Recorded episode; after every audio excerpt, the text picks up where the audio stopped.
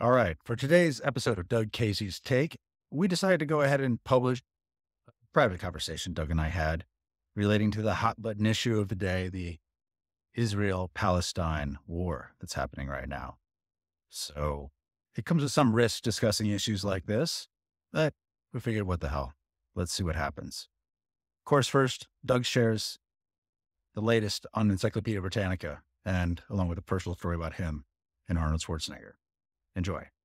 As far as looking at my Encyclopedia Britannica, today uh, is the day that Thomas Edison was born.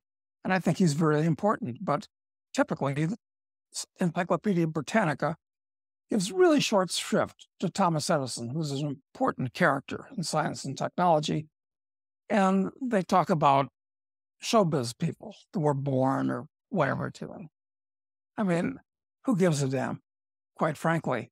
Uh, but let me add on that uh, not today, but a couple of days ago is the first anniversary. I know this from the Encyclopedia Britannica again, that Susan Somers died. Hmm. And you might ask, well, why do I care about Susan Somers? And the reason I care about her, and I don't, but insofar as I do care about her, is that when I was on the Merv Griffin show in 1981, whatever it was, so I was on the show with Arnold Schwarzenegger, Dudley Moore. Okay, there were the three of us. Okay, and everybody gives their little rap, the way you have to do when you're on a panel on on Merv Griffin's show, except uh, Dudley Moore, who was famous at that time for that movie Arthur, was it? Yeah, yeah, he had a series of those. Yeah, that's what he was promoting. So he takes the opportunity to say, "Oh, and in the audience is my very good friend, their boyfriend, girlfriend, Susan Somers. So she's a tall blonde chick and he's a little short guy. And, you know, she takes the opportunity to come up and self promote and she starts yapping about one of her health and fitness books. And it apparently turns out that she later built it into a multi hundred billion dollar empire. Health the Thigh Master. The Thigh Master. The Thigh Master, exactly. So anyway, she gets up there and she sits to, uh, to my immediate left, uh, moves between me and Dudley. And so she starts rapping about this, blah, blah, blah, blah, blah. And Arnold, who'd really been talking before that, uh, it was quite amazing. He reaches over, over me. I'm in between him and Susan or Suzanne. And he says, puts his hand on her knee and he says, Excuse me, Susan but this is my time. That that that was really strong. I thought. And then he goes back to rapping about his book, uh, uh, some kind of book or whatever like that. So anyway, Susan Somers is dead. I guess the, the health business didn't treat her as well as one might have hoped. But I just thought I'd mention that because we talk about encyclopedias, Britannicas, death or birth of the day. And that's hilarious. So I, I, just thought I'd add a little bit of personal flavor into that. now we it. can talk about more important things.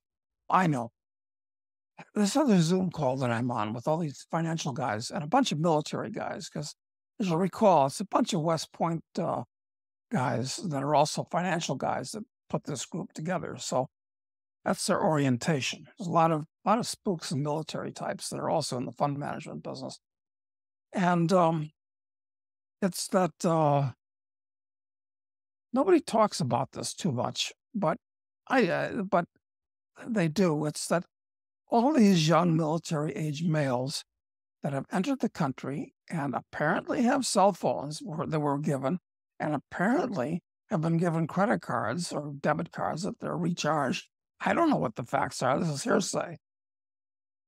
What are they doing here? You know, and what are they doing now? And this is a time bomb. When you have when you have a couple million, you know, healthy young males that have been organized within the country and are spread out like that, but are organized by I mean this this is this is a great way to create absolutely fucking mass chaos in all kinds of ways. What do the guys on the call? What do they think? I mean, So that's the problem. What do they think is is uh, how does it end up? Do they do they suspect that it's intentional?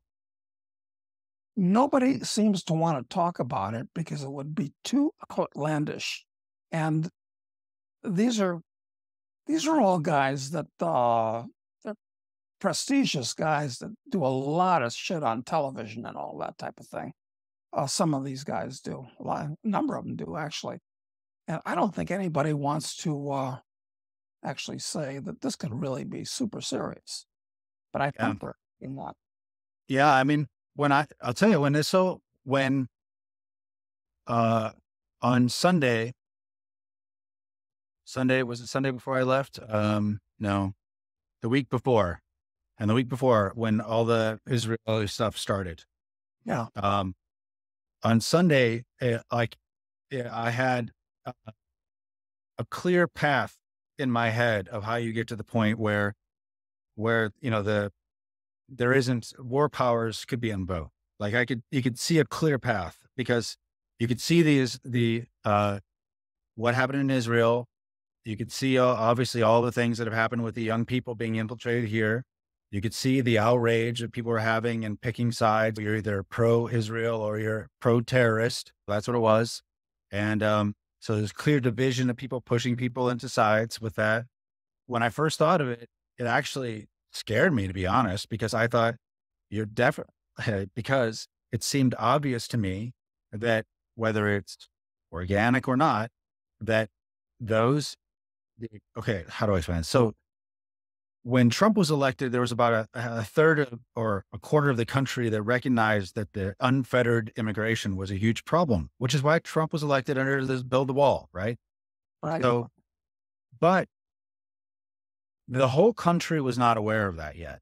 Most people still thought I was, it was just, a, he was a bigot and he was being stupid about it. But now everyone in the US knows, let's just say 75% of the population, the 25% are totally unaware of things, always what's going on.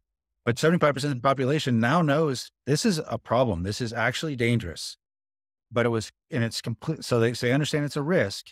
And then all of a sudden it's crystallized when you see the Hamas thing in, uh, in Israel. And you can imagine very easily that same exact thing happening here in order to create the pretext necessary to allow enactment of extraordinary powers of defense. To you could certainly the whole idea that I, I think I told you the guy who was on uh, the ANCAP call, the friend of Chris's who you met with, um, who said something like war powers would be invoked and an enemy not be named. I'm not saying that's that his information on that is accurate. Who knows? But you could imagine that you could have a couple of high profile terrorist incidents in the US that are not isolated to one place, but seem to be in lots of different random places.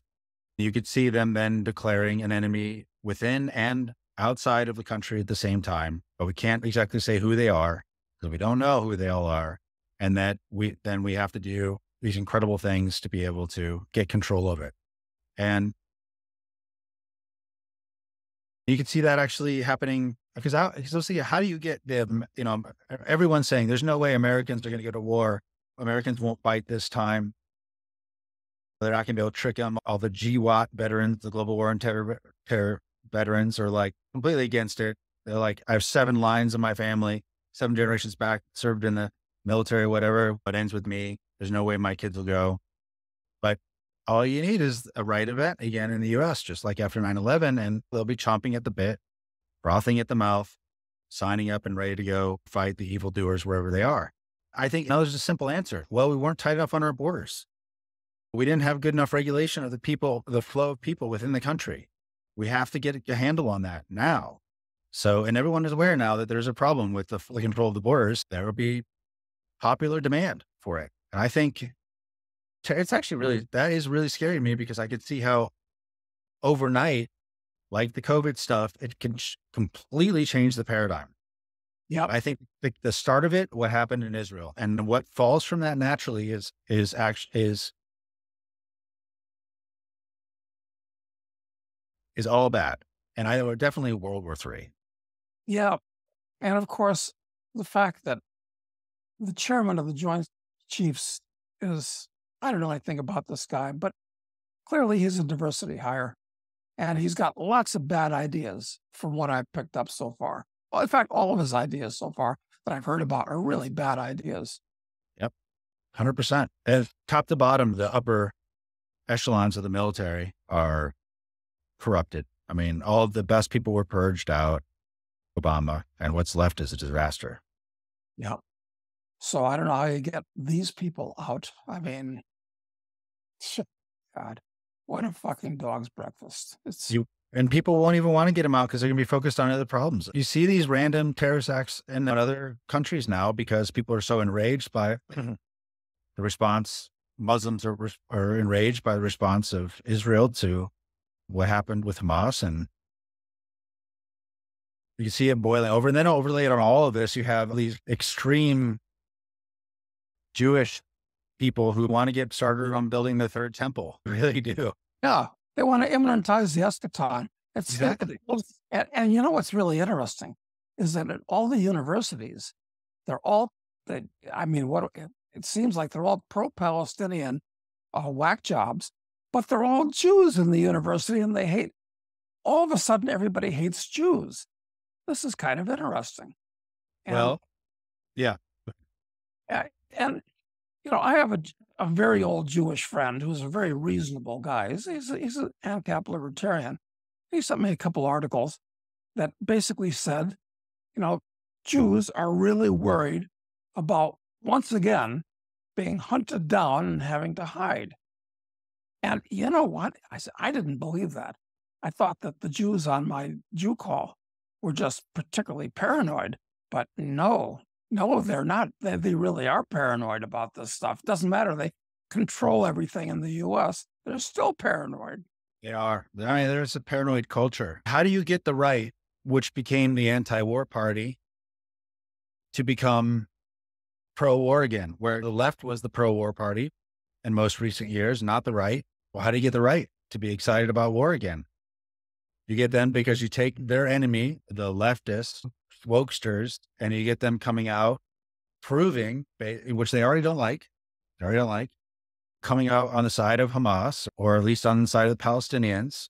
And the right is going to naturally respond as opposite, as an opposing force to that. And so we'll mm-hmm. go along with the military action. of all these people that didn't believe the news at all, all the MAGA people who thought fake news, Tony Fauci, COVID, whatever, they just buy completely the whatever they see on the news now about Israel must defend itself and probably needs to expand into Iran. And certainly Syria is a problem now again. We got to do something. So all of a sudden, let's You know, I don't understand why we have to do anything. I mean, we don't. why, why does everybody? This is the amazing thing. Everybody says, well, we got to do something. Fuck that. We don't have to do anything. In fact, it, it, it would be counterproductive to do anything. anything? They should put all the all those two carrier groups in reverse and get them the fuck out of there before something bad happens. And the bad thing that could happen is if, if this escalates, they're going to take out one of those carriers, and Oh, you, you yeah. you take out sink, you kill five thousand sailors in one with one missile. That's right. Then, the game is on. And this is interesting that that all the you know almost all the Jews in college kids are ultra liberals, but now they're being persecuted because they're not pro Palestinian.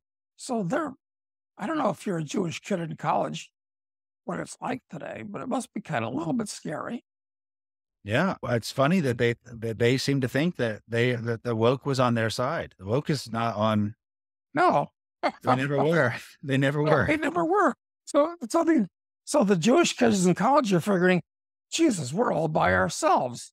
I mean, nobody likes us. Everybody hates the Jews. It seems. Yeah, well, shitting, the Jews were shitting on the evangelicals all this whole time, and the Christian conservatives, which would be, which they'll be pushed back together now, in all this, and you'll have uh, the pro war party will be the, the right. Yeah, this is uh, this is a classic dog's breakfast. It's just it's hard to sort it out. Like you're never going to sort out this thing with the Israelis and the Palestinians because they both think that that land is theirs, and they're neither. They're like two dogs, two vicious dogs with a bone. Neither is going to give it up. Yeah. Yeah. I think the only difference is uh, the biggest difference is that one of them has a lot of power and the other, the other part lives in an open air prison or under martial law, depending upon what part of uh, Palestine they live in. Yeah, it's it's just going to be fascinating to watch this evolve.